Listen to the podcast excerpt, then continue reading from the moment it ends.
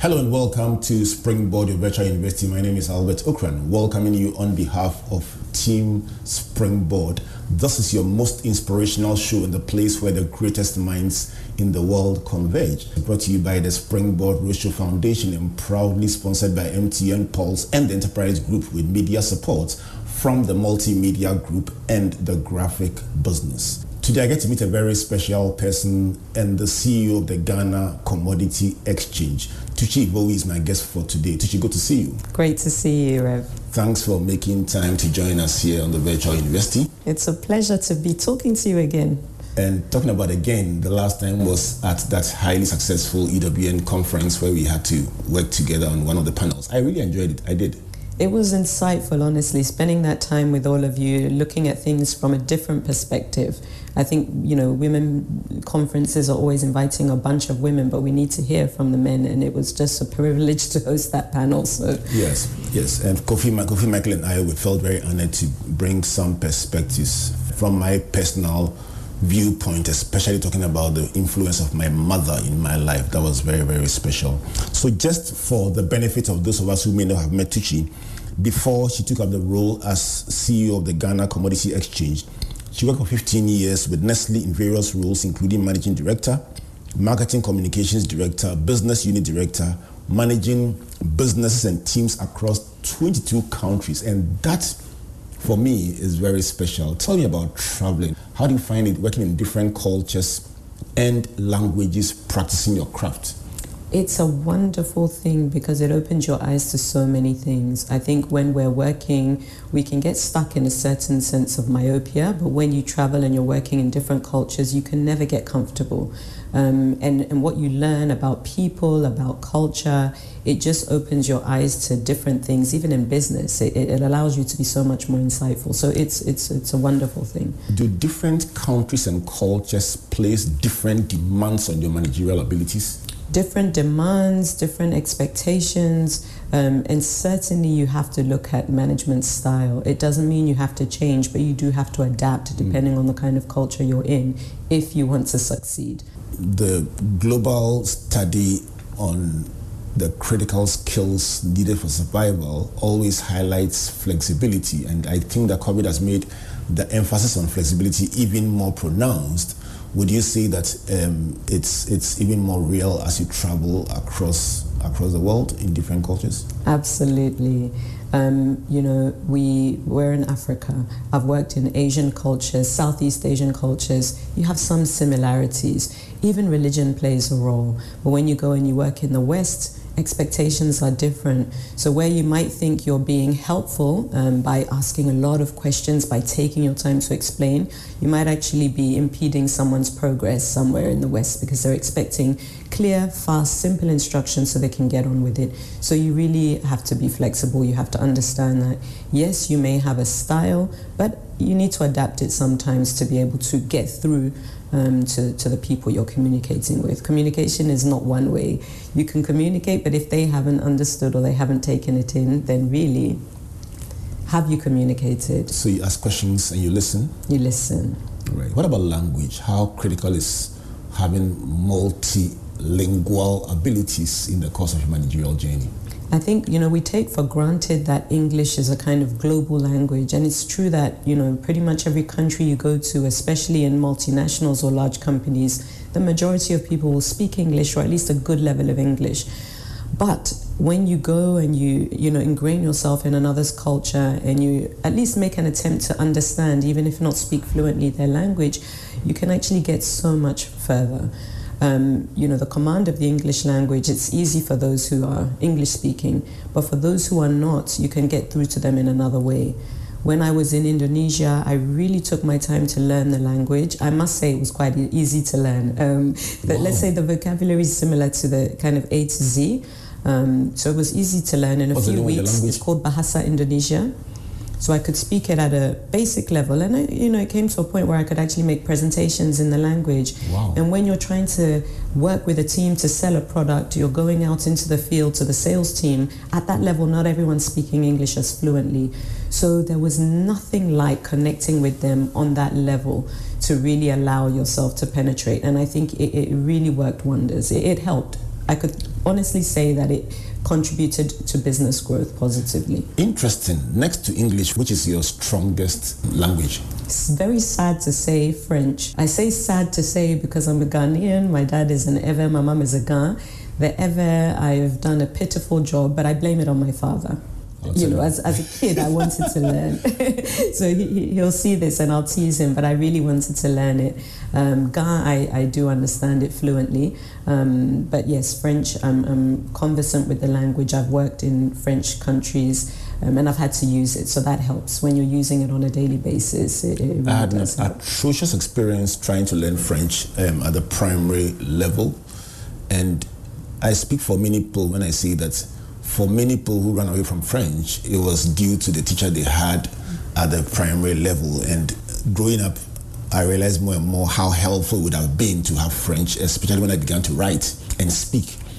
So um, the biggest thing that I've done in the area of French, Comfort and I, is to give our children the, the desire and the exposure. So two of our children read French up to undergrad, mm. which was great. Mm. But I, I speak very little French. I wouldn't even attempt. But you, you seem to, do you think in French? When I was living, I, I, spent a year in France. When I was living there, you know, I studied political science and French at university. I spent my third year in France studying political science in French at a higher institute. So I had no choice but to really immerse myself in the language. At that point, I would dream in French, I would think in French and translate into English. Now it's okay, English, and I'm translating to French. So it's really a matter of the time I spend and where I spend it. But yes, there have been times when that has happened. I'll come to your work at the exchange, but the more you talk about your travels and the language and the culture and the nuances, the more interested I get. Tell me, did you always want to travel when you were young? Funny enough, I did. Um, you know, I, I, I, don't know if I ever said it in words, but my in my mind, I was traveling around the world. I was working in different countries, um, and honestly, it's just reminding me about the power of you know visualization. Absolutely. Because from a very very young age, I, I, I knew I was going. I saw it. There are certain things I pronounce with my mouth, such as the fact that I wanted to study English, French, and history at A level. And I was saying that before I was even 10. I think I was about seven when I said, you know, I told my dad, we were like best friends. I said, Dad, I'm going to study English, French, and history. And Seriously? that's exactly what I did, but I added a fourth um, politics. So some things I pronounced, some things I, you know, I had in my head. So yes, I, I, I, guess I knew I wanted to travel. in, my, in my interview with Lucy Quist a couple of weeks ago, Lucy mentioned that she, her mother, seen planes fly over, even in the uh, semi-rural community, told herself she will travel across the world, and she did. And she says the mom has gone to Australia. She hasn't gone to Australia. She's a she's a global business icon. She hasn't gone to Australia. Her mother has gone there, and and it just reminds me of something that Professor Lydia Azia the the the Vice Chancellor of UHAS in Ho, um, also said about growing up in a rural community and, and, and, looking at places and seeing that she would travel the world and she would learn and she would expand her scope. I, I, I seem to be settling on the fact that the visual imagery, the things you dream about in your childhood or, or you even say, sometimes unknowingly, can influence your career path. Would you advise parents, mentors, and people who have a big influence on young people to point them to be careful about what they say because it would seem that once the positive can happen, the negative can also happen. Definitely, but also to encourage them in the things that they're naturally interested in. Help me understand um, that. I was really blessed to be able to, you know, pursue all my different passions. Um, as a kid, I was very sporty. My parents would come to every, you know, competition, sports game I was at. Um, I loved music. I used to play the clarinets. They'd come when we had a concert. Um, I was in an opera. They'd came. So everything I was interested in, in, I grew up in the UK. Okay, so, so I'll tell you about sports yeah. So I was athletics. So I used okay. to sprint, 100 meters, long jump. Yes. I was always winning, and in fact, I, I stopped when I started not winning. oh, I was, I was very sporty. I played right. basketball. I was one of two girls in the basketball team. Netball, football. Um, I was the captain of most of the sports teams. I, I really, I, I, was. In fact, my, my all my family was sporty. Tell me about my siblings as UK. well. Which which part of the UK was it? Finchley, North London. Right. Yeah. I know the place very well. Yeah. So tell me about tell me about it. Well, for us, we spent our formative years there, so that really was my first home. What was good about it was again, growing up. Generally, I was able to pursue different passions. I was, you know, had exposure to different things. My school was known for having a good choir. Um, so when one of the big opera houses came to audition people for an opera, I was in the audition and I got the chance to be in an opera Tosca in the West End.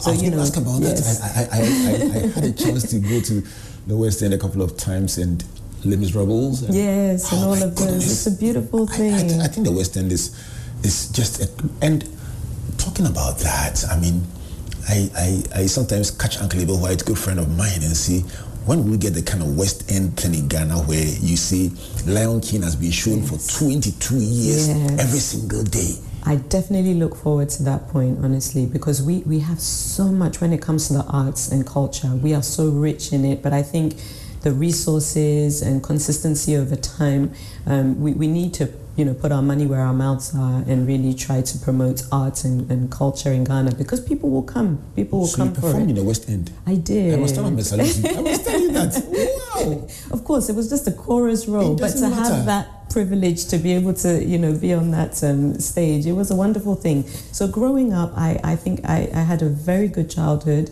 I made a lot of friends. Um, I'm let, let me say that I'm um, I, I like being by myself. Okay. You know, when people ask me, are you an introvert, extrovert? In fact, they don't ask, they assume I'm an extrovert.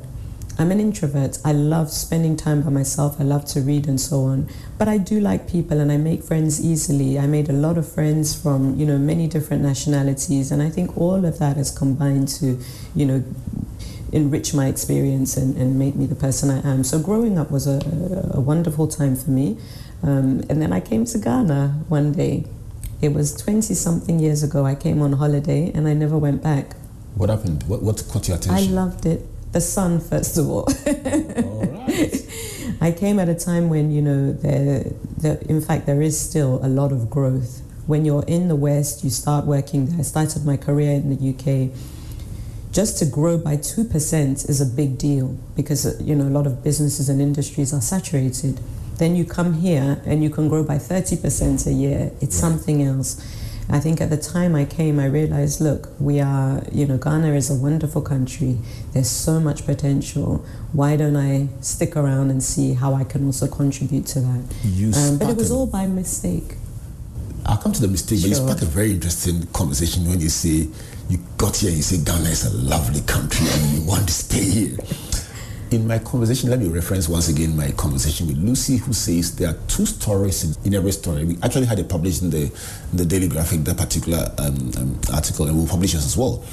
And she contrasts the fact that um, almost like the the book A Tale of Two Cities, mm-hmm. or, or, or um, you have people who are rushing to run away, and then others who say, "Wow, it's it's a it's a beautiful opportunity to be here and be mm-hmm. part of this how do you have in one story two such contrasting perspectives? I mean, people, I, think, I hear the word is Najapa. You, you're eager to run out of Ghana and go to any embassy that will give you a chance to fly out. And then you are saying you came here and you, you got so attracted and you didn't want to go back. Tell me about those two stories.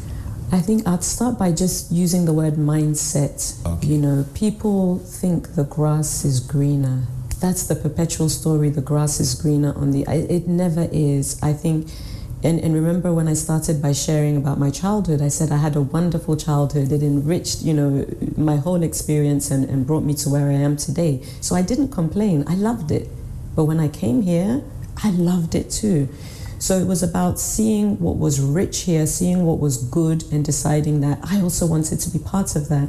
So I wasn't running from something to something. Mm. I came here and I just said, wow, this is something. In fact, I came with one suitcase. Like I said, I was on holiday and I was going to go back, but I met somebody by chance. He's called Mr. Gedilai. A lot of people in the um, you know advertising industry will know him. He said, "Look, why are you running back? Just come. We have something, you know, a project. I'd like you to work on that."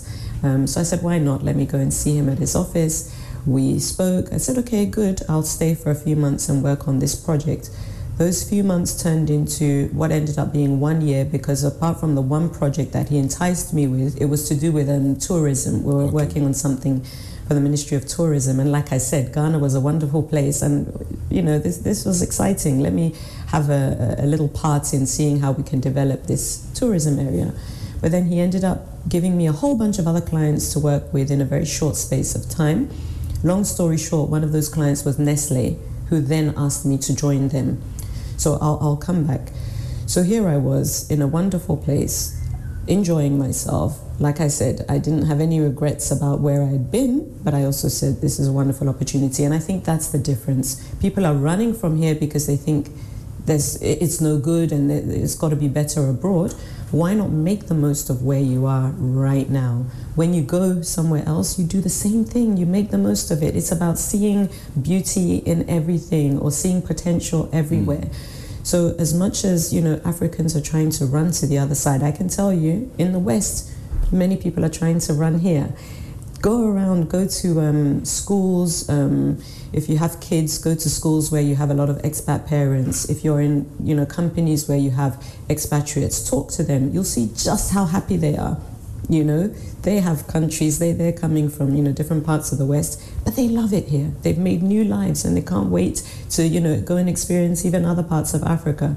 So it's really in the mind. It's in the mind. Let me explore the idea of a mistake be, becoming an opportunity. You use the words actually was by mistake. Help me to understand that one. It was by mistake because I didn't plan it. So the same way that people say, "Oh, I'm, uh, you know, I want to move back," you know, but I'm nervous. Is it going to be good? Is it, you know, going to work? Will I get frustrated because things are slower in Ghana or in Africa? Um, is it really going to work? So there's a lot of um, anticipation, there are nerves, and often when people come with that, they're already bogged down, so they're not giving themselves that opportunity to, to, to, to flourish. In my case, because I only came on, on holiday, I may have stuck around for three months because I, you know, I was working in the UK. I didn't love my job. I decided to leave, come to Ghana. This is the country of my birth. This is the country, um, you know, where I'm from. I wanted to get to know Ghana a little bit. So three months, why not? But that chance encounter that led me to, you know, taking on a project that led me to then staying on longer and then getting Nestle inviting me to join them. Even with Nestle, they said, you know, we have a new business we want to start. That's Nescafe Coffee. We're not yet in the coffee business here. We want somebody to come and set up the coffee business, launch this brand in a big way, Nescafe. Um, would you do that? Would you stay for at least two years to get that started? Because they knew my plan was to go back. So I said, you know what? Why not? Even you know, as a teenager, I used to love the Nescafe brand. Um, so what a wonderful opportunity. So again, it was by let's say chance. It right. wasn't something I'd planned to do, but a brand I've always loved now inviting me to come and help to set it up in Ghana. And by the way, when I came to your office, I was served with a tray of nice, you know, Nescafe products. Big, big fans Nescafe of, three in one, which I which I launched here in Ghana. So I was very um, happy to see that. And then two years with Nestle turned into three, four, five, six. Before you knew it, I was with them for 15 years. So all of this has been unplanned, has been by chance, but has been a wonderful thing. I have two friends in the UK who lead an organization called Migration to Ghana. Um, Kwame and, and, Jackie, and I'm sure they are watching this and saying, "Oh my goodness, this is a great conversation." They, they, have a network of people who genuinely are considering, either in the short term or medium term, um, relocating.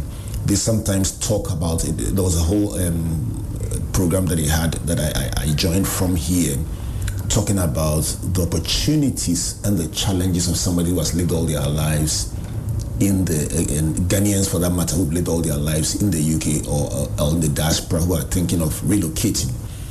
What would you say to a person who genuinely wants to be a part of the story that you describe or take advantage of these moments that come your way that could probably be the be the, the doorway to the future? but also is aware of the challenges that come with leaving what you are so comfortable with to try out or strike out and, and try out. What would be your message to them? I mean, people will tell you you need patience to come and, and you know live and work in Ghana. Certain things may not go as fast or will not go as fast. Um, you have to relate to people in a different way. You know, if you go to anyone's office today and you don't greet them and then suddenly you need to ask them something, you go back, they're not going to help you. But it's about understanding the culture. And actually, if you're from Ghana, you know, give Ghana a, a chance. I'd say look at all the things that we have here. Just family alone, that support system, everything you love. I know Ghanaians who live in, you know, the UK and America, different parts of the world. They congregate together. They're still eating their fufu and soup and doing all the Ghanaian things. Why not come and do it here? Um, and actually be part of society and be part of making that change. One thing that I don't respect is people complaining and not wanting to do anything about it. If you want to use your mouth, use it positively. Come and you know advocate for those um, changes that you want to see made. Actually, do the work with your hands because that's what's going to change. If you want your children or your grandchildren one day to enjoy this country that you proudly you know um, call your, your your home, then who is going to be the one to make those changes, those positive contributions. So if you think you've seen something that's working well abroad, come and you know be part of making that um, change here. Remember, the things are also working very well here that others are now trying to emulate abroad. So again, it's shifting that thinking that everything is everything is not perfect anywhere, but it can be good, um, and you can you know be at home. There's nothing like being at home in your own home. well, I love that That's what I would Nice say. There's nothing like being at home in your own home. The voice of Tucci Ivowi, the CEO of the Ghana Commodity Exchange, helping us to unpack the story of her life. Tucci will shortly be telling us about what she does on her 9 to 5 or 8 to 5, whichever time it is that she works. But before that, I'd like to, to ask you your biggest assets as a person. If you woke up one morning and somebody just was standing there asking you, tell me, you're different. What are your biggest assets? I I care about people genuinely. I have um, I have compassion. I have deep compassion, and this stems from you know very early in my life. I remember things like you know watching the starving kids of Ethiopia, taking my pocket money, saving it, and posting it to be able to help you know with food. I used to um, write to people, and, and this I don't know where it came from, but I used to write letters to prisoners um, because I knew that a lot of people would go and then everyone would, you know, leave them behind, and you know that loneliness. So I'd write individual letters. In school, I hated, hated, hated to see people being bullied. And I shared recently because I didn't actually realize this was a thing until somebody asked me one day. I have a mental health foundation, and somebody asked me, But why did you set that up? Have you had experience with? And I said, No, funny enough, I haven't. But I think I've always had this thing for the underdog, people who are treated differently because they're misunderstood for some reason or another. And because of that, I think it was because of that sporty background in school, because I was captain of all the teams, I used to come first. That led to, you know, me becoming very popular. Because by nature, I, I'm, I'm, a, I'm a homebody. I'd, when other kids were out playing, I'd be at home reading. But somehow people were drawn to me, and I think these were all parts of the, the, the reason. So I would use that at least to get the kids to stop bullying, you know, other kids. And for many years, a lot of people who used to be bullied you know, were happy and, you know, they'd come to me and I'd, you know, hang with them and, you know, so things like that. That's me. I have a genuine compassion for people. And did you find the compassion becoming an asset in your professional career and your leadership? I, I'd like, you know, for those who I work with to speak on my behalf rather than for me to assume it, but I do think that people are able to work with me. Having said that, I am actually also very tough on the job. Um, I, I have to make that clear. I work hard and I expect the same from everyone I work with. So I, I don't take excuses easily. Um, for me, no is not an answer when it comes to getting the job done. How can we get it done? Yes, there may be challenges, but I think if we really bring out what the challenges are together, we can find solutions. I'm not somebody who will chastise anybody for making a mistake on the job, but I will chastise you if you kept it quiet. That that's really important So for me. communication is very important. Communication is important. Honesty is important because I believe that we can solve any challenge, we can overcome any difficulty if we know what the issues are. We can work together to trash out a solution. So I am tough on the job, but at the same time, you know, even I can be tough on you. I can fire you if you haven't, you know, respected, um, you, you, you know, the work you've been given to do. But it doesn't mean I will hate you. We can still have a relationship so after you that. smile and give the dismissal letter. so that's my other asset is a smile. When I meet people, I can't help it. I smile, and right. it comes from within. And I think um, that, that that is definitely an asset. If, if I can lift somebody's day just for a second, I I think it's a good thing. Tucci Ivowi is my guest for today in the engine room, and she's smiling as she's telling me about the, the, the seeming contradiction of compassion and toughness. And I love that.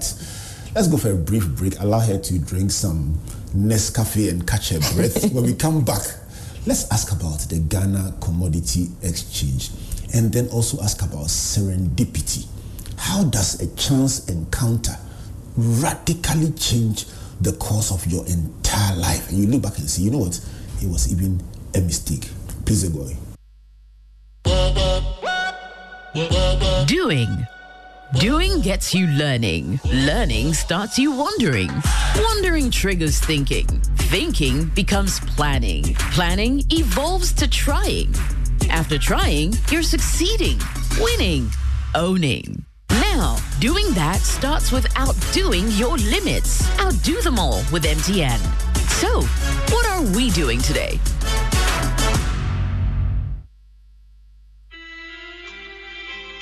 Adwoa, Grandma looked very peaceful. I was completely amazed when I saw her neatly presented. She looked just like she was sleeping. You haven't seen anything yet, my brother. You should have seen the care and quality treatment they gave her at transitions. Eh? One man, one room, oh, just like a five star hotel. Wow. And not only that, we had a dedicated person to guide the family through the funeral planning process. Are you sure? Of course. From picking her up to when we lowered Grandma down, everything was completely stress free. They had all the needed funeral services, caskets, hearse, chapel, and so much more. I know. Uh, Did I tell you they're affordable? Transitions, the funeral people to springboard your virtual university into this wonderful conversation with Chivo, the CEO of the Ghana Commodity Exchange. Springboard is brought to you by the Springboard Roadshow Foundation and proudly sponsored by MTN Pulse and the Enterprise Group with media support from the Multimedia Group and the Graphic Communications Group. We will, we will definitely publish this, this transcript in tomorrow's edition of the, of the Daily Graphic to help you to appreciate the thoughts that she's so wonderfully articulating. When I grew up, I'll be a good communicator like her because she sleeps, eats, and drinks marketing and communication. And she's been talking about about the fact that a seeming chance encounter moved her from uh, the UK where she had been based to Ghana where she wanted to be a part of the the Ghana experience. And she is a Ghanaian, but the, the, the relocation um, was occasioned by a holiday that turned into a chance encounter and turned into a new career path. And that, that part of the story has been very, very interesting for me. But Tucci, let's let's get back to what you do today on a daily basis, the Ghana Commodity Exchange. What is it about and what do you do? So I think the most simple way um, I can explain it is to say that it's like the stock exchange, except that instead of the trading of stocks, we facilitate the trade of commodities. I'll try to break it down in just a few minutes because I think a lot of people um, would appreciate a, an understanding of it. Um, we bring buyers and sellers together to trade. So we don't trade, but we have a platform. We're basically a marketplace, and it's an electronic marketplace as a seller of commodities, and today we've started with agricultural commodities, but in the future we can list other types of commodities like metals and minerals. Let's say a seller has grains they want to sell, they're looking for buyers. Rather than wait and you know for any buyer to come to them, they can bring their grains to one of our warehouses. They have to be a member though. We're a membership-based organization. So they have grains, they bring it to our warehouse to sell we have buyers who are looking for grains and rather than going to different you know farm gates one farm after another trying to aggregate the grains they can come to the ghana commodity exchange one-stop shop to look for those um, grains to buy so this is what we mean by bringing buyers and sellers together all people who are trading on the exchange are members. We are a regulated institution. We're regulated by the Securities and Exchange Commission. The way the current trading um, system works, we, we have a spot trading contract So if you sell your grains today, it means that it's been in our warehouse. When you're ready to sell, you put it up for sale um, on an electronic, you know, on the trading platform. A buyer who is looking for the same quality grains may go into the platform, and once he sees that this is available at this price, the seller puts in their price, the buyer puts in the price they want. If there's a match between the um, sell order price and the buy order price, then basically the trade is effected. The buyer can go to our warehouse to pick the grains, and the seller will receive their payment from the Ghana Commodity Exchange within 24 hours because the buyer would have deposited funds in one of our settlement accounts. It's a bit deep and it can sound rather complex when I go into detail, but really it's it's simple. Members who have come, who have been trained, know how to use the platform. It's pretty seamless. And yes, farmers are trading on the exchange. That's Some one, of one them. of four questions I have for you that I'm sure you will be very happy to answer. One is that it would seem that this is aimed at reducing post-harvest losses significantly. Absolutely. So my first question was that are, are the farmers um, patronizing this, and you say that they are. yes. My second question is where would where would your warehouses and silos or be, be located? So Which parts of current, the country? currently we have we, we've just listed five commodities: um, maize, that's white maize, yellow maize, soybean, sorghum, sesame, and rice. So we have warehouses in the production areas. So from Ashanti, Brong-Ahafo, and up to the northern um, regions of the country as well, north, upper east, upper west. Yeah. So those are where we have warehouses. Wow. So so from your perspective, this could be the game changer in our agribusiness drive. It is definitely a game changer. We started small, um, very deliberately so. This is a new thing, it's major, and you know, first of all, there's a lot of infrastructure that needs um, to be built around it because for every commodity, you need a certain you know number of warehouses to store them. You need to bring market actors on board. People have to understand the benefits of trading on an exchange people will ask you things like, well, is it not going to make the price of kenkey more expensive? Is it not going to cut out the middleman? So many questions. But actually, it's there to benefit different market actors. I'll just give a very um, specific example. As a farmer, if you sell your commodity through the exchange, one is that you understand the price, you understand the value of your commodity. So we don't just sell maize wholesale, we sell graded maize. So grade one it being the highest quality, down to grade four being in, in quotation marks the lowest quality. A grade one quality maize means that you can use this to produce cereal for you know infant food, adult nutrition. Somebody may go for a grade three to buy for animal feed, for example. So depending on the grade, you can receive a premium for that um, commodity. So already the transparency in terms of pricing and the value of your commodity is there for a farmer. For what you call the middleman today, that's an aggregator. Normally they'll just go take from the farmer, then they'll go and sell, they make their money. The farmers often get very little. Whatever the aggregator will pay them, sometimes the farmer has no choice. He needs money to feed his children or, and, and so on. He takes whatever he gets.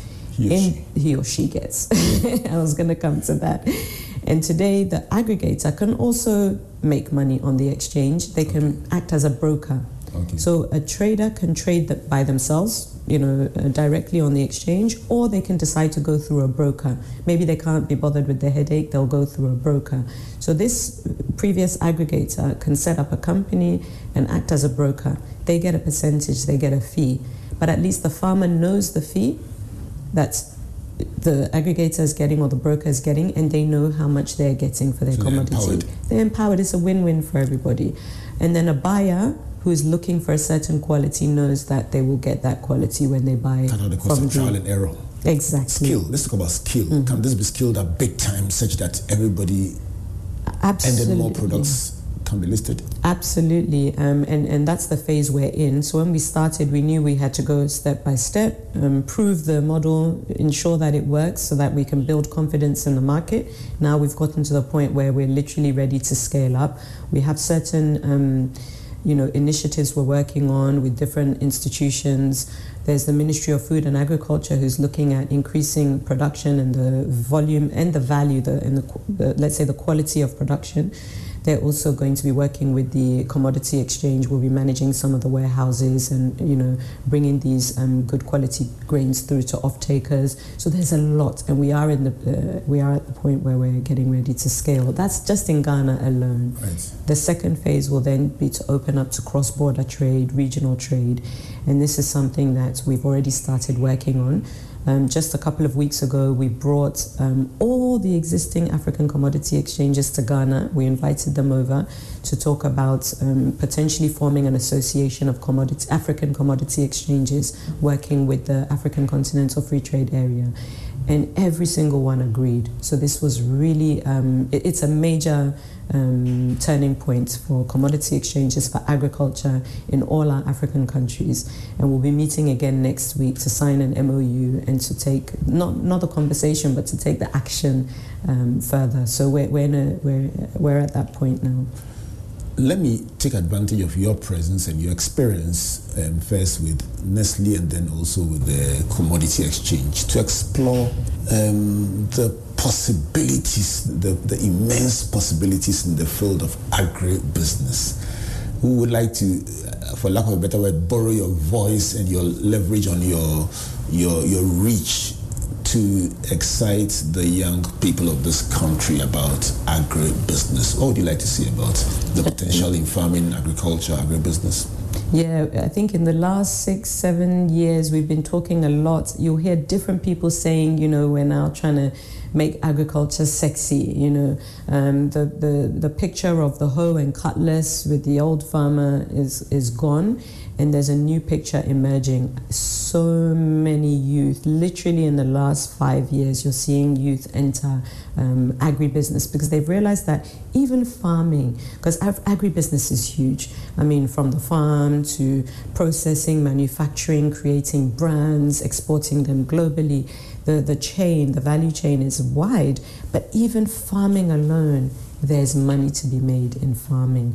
But now, when you know that you can plant um, a seed, uh, you know, turn it into a crop, trade that crop on a commodity exchange using this electronic trading platform to be able to access markets in Ghana and globally, then you can take that.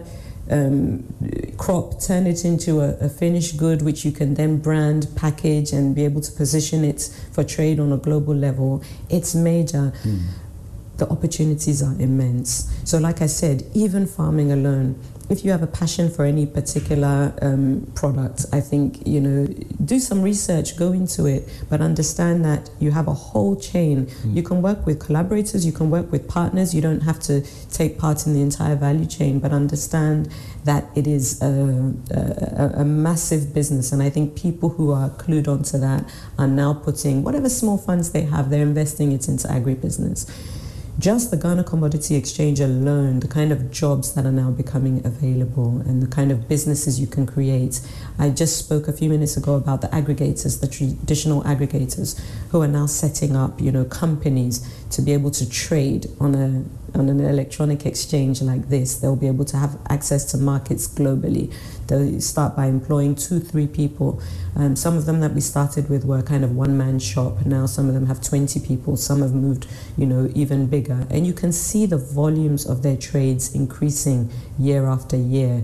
It tells you something, and that's just one type of job or one type of company you can set up. There are so many. It's unbelievable. So many. People are building apps for Absolutely. you know um, to, to, to support the business. So yes, it's it's immense, and I'm very excited about it. And I think people um, should do their research and really uh, think critically about investing in this area. No country can move to full industrialization until they've really um, developed an ag- a strong agricultural economy. It starts here. So if you want to, you know, be part of that drive, this is it and this is the time. When all the focus is behind agriculture, this is the time to put um, your efforts and, and your money in. Absolutely beautifully captured. Tucci Ivowi is our guest for today. And Tucci, uh, we, Springboard is partnering with the MasterCard Foundation on a program called Ghana Grows. And okay in our work across the country, um, engaging with young people, trying to find out what would make them consider a career, a decent and fulfilling job in agriculture, agribusiness, and technical and vocational skills. Last week, I posted a simple question, and the, one of the responses that I found were very in, interesting relating to what you just said is that somebody simply said, He who feeds you, or the one who feeds you, controls you. And it just struck me that, wow, the one who feeds you mm. Controls you. And so uh, food self-sufficiency yes. um, is, is, not, is a no-brainer. we can't even debate about it. Mm. As long as you can't feed yourself, you are vulnerable in one way or another. And exactly. COVID made us see that once things become tough, or even the Russia-Ukraine war, once things become tough, they keep what they have, and then exactly. suddenly, suddenly you are, you are disrupted in a big way. Let's talk about awards. In the course of your, your work, you've been recognized among uh, uh, with several awards, including 100 most outstanding female change makers in Ghana. That was 2020, 2021. The Corporate Ghana Hall of Fame, National Innovative Business Leader of the Year 2022, and quite a, a number of others. How have these awards affirmed what the values and principles that you, you live by as a person? I'd say, um, and this is something which I don't share enough with my, you know, mentees, with my colleagues, with those I work. A lot of people need affirmation, and I think there's nothing wrong with that. I've I've worked with so many people in so many different countries with so many different personalities. There was one lady, um, you know, who was in my team in one of the countries I worked in. One day she came and she said to me, "Am I doing a good job? Because you know you haven't said anything." So I had to reassure her. I said, I'm so sorry. I want you to know that you are doing an amazing job. The reason I haven't said anything is I tend to talk when there's a problem. When there's no problem, that's I, I, you don't hear from me. So if I'm not communication and feedback. That's it. But you know, communication and feedback is different for different people. Right. So I've never been the person who was waiting for my boss to tell me you did a good job. It doesn't move me very much, honestly.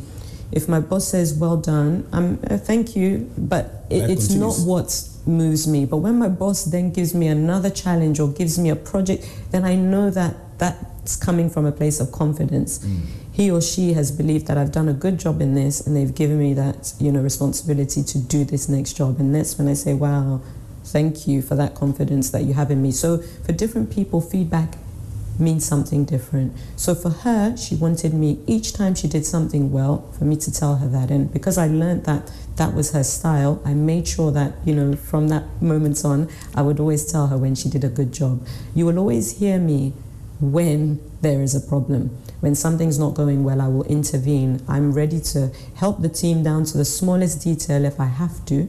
But by nature, I'm not a micromanager. I give people space to get, you know, that's the way I thrive. Give me the task and let me get on with it. But if you, you know, but if you want me to hold your hand, I will. So this is where we talked earlier about flexibility. Okay. So yes, so for me, the let's say the the, the recognition, the awards, the, the, the deep satisfaction has come from being, you know, being put in positions of privilege to be able to do what I love, to be able to contribute to different things.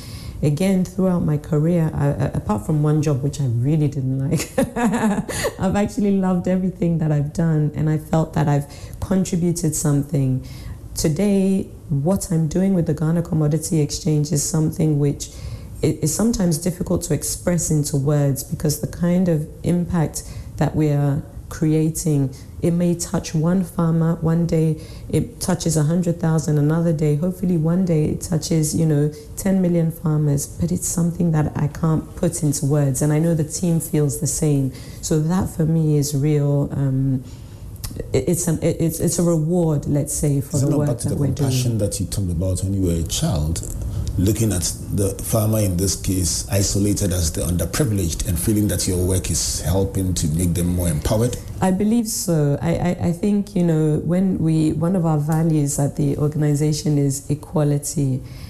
I really believe that we should be at a place where we're not talking about different groups or classes of people in different ways. When it comes to certain things, everyone should be on a level playing field.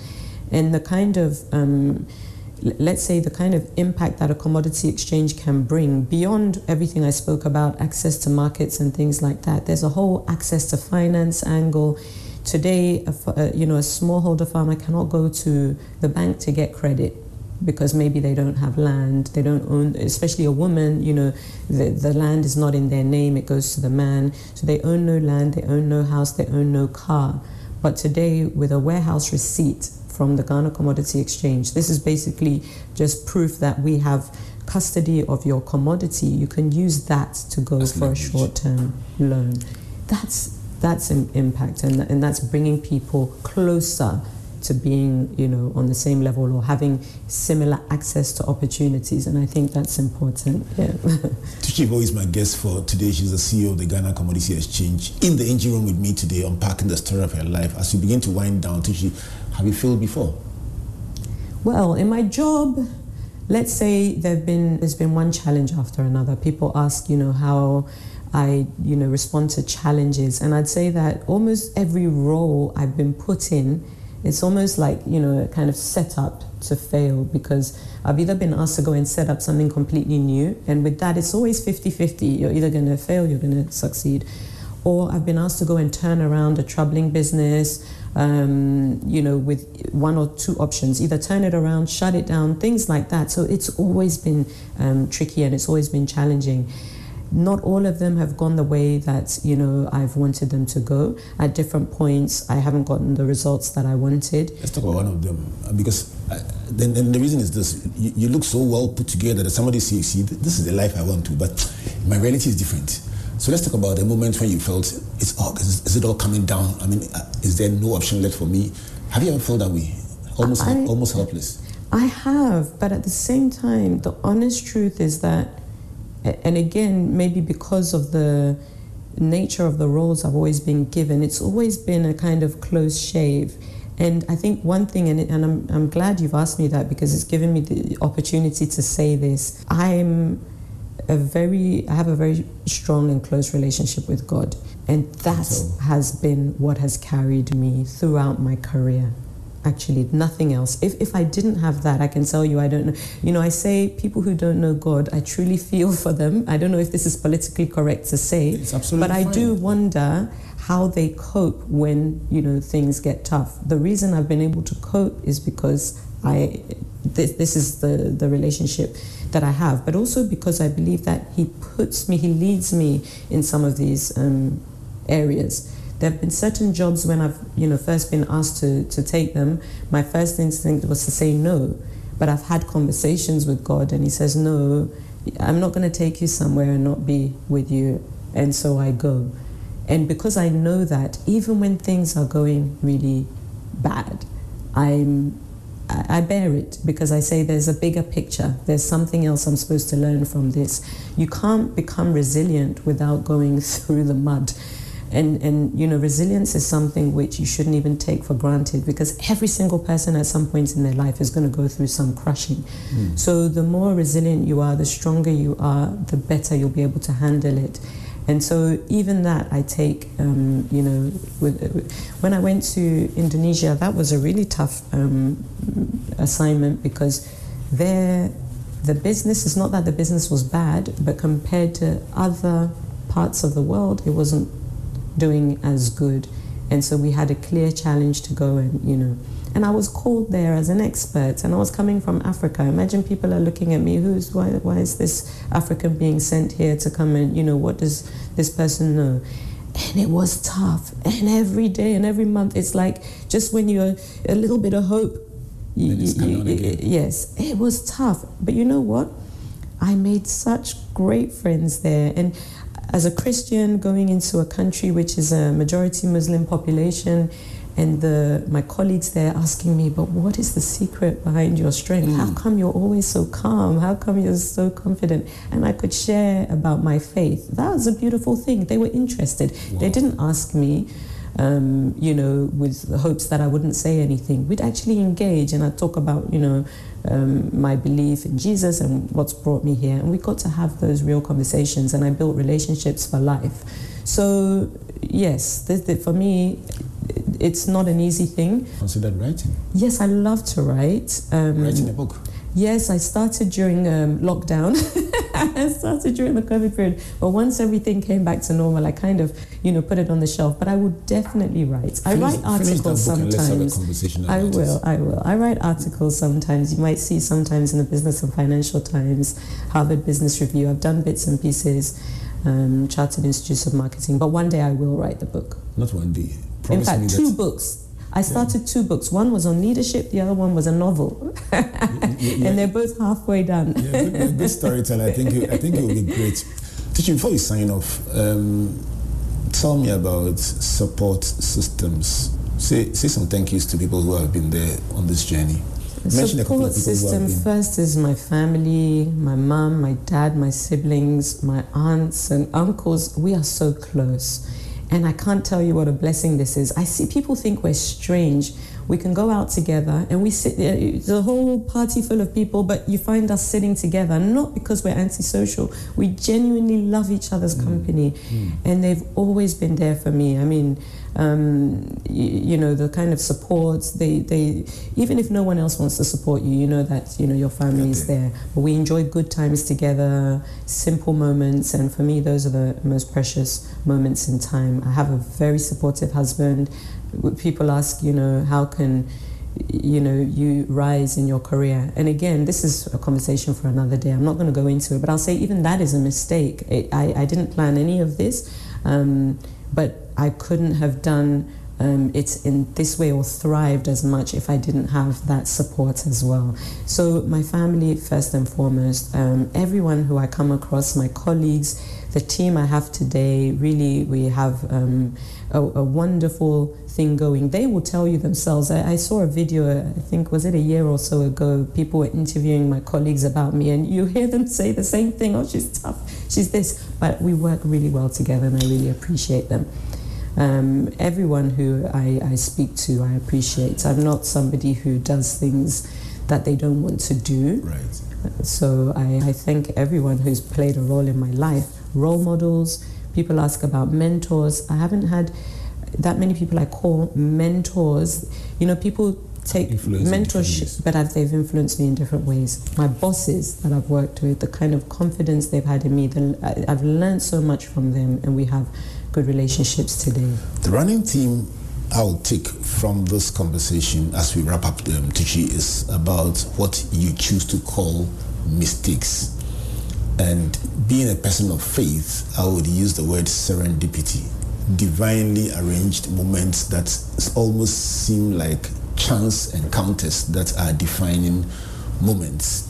So I'm going, I'm going to ask you to um, to sign to wrap up by speaking to that person who thinks they've made a mistake in life and, and, and helping them to appreciate that. For all you know that could be the turning point that you've been praying for. So over to you so you know i use the word mistake very lightly and in a very casual way but the truth is i don't believe anything happens by mistake if you really get to hear my story, I believe that, well, because of my position of faith, I believe that God has ordered my steps. But at the same time, I believe that there is an opportunity out of every single crisis, every moment, every wrong turn you think you may have taken. So I'd say embrace change, embrace opportunities don't be quick to say no to any opportunity you're given at any um, point in your life. Sometimes you may say no because you think you can't do it, but you may not have been given that opportunity if somebody higher didn't think you could do it. So I'd say try it and learn from it, grow from it, and you'll be all the stronger for it. So growth is important, and I wish you all the very best in your personal growth. Chibo, we thank you so much for making time for this conversation. Thank you very much, Rev. If I can call you that. Oh, that's fine. very, very fine. But but but it's been great um, interacting with you, and you've been a blessing. Thank you so Thank much. You so I've enjoyed our time together. Right. So find this article in the Daily Graphic and and keep on being inspired by the story of of Tucci Ivowi and the journey of her life. And I'm sure that for all of you listening and watching, there are touch points that you may have that you say, listen, you like the part about, about mistakes. I like the part about faith. Somebody says, no, I like the part about the blend between compassion and toughness. Whichever one it is that you like. There's a huge conversation going on on social media choose out of all the slides which one is your favorite and defend your, your, your favorite. Tell me why you like that one and let's make this virtual university a global phenomenon as we just engage these thoughts and share our own experiences as well. You may not be in studio with Tucci, but you, you may have a similar experience you want to share to inspire someone. Let's keep this conversation going in the virtual space. This has been Springboard, your virtual university brought to you by the Springboard Road Show Foundation and proudly sponsored by MTN Pulse and the enterprise group with media support from the multimedia group and the graphic Communications Group. My name is Albert Ocran, saying God bless you, God bless you, and God bless you. For so long, we've been here, we've been trying to break free, change hurt.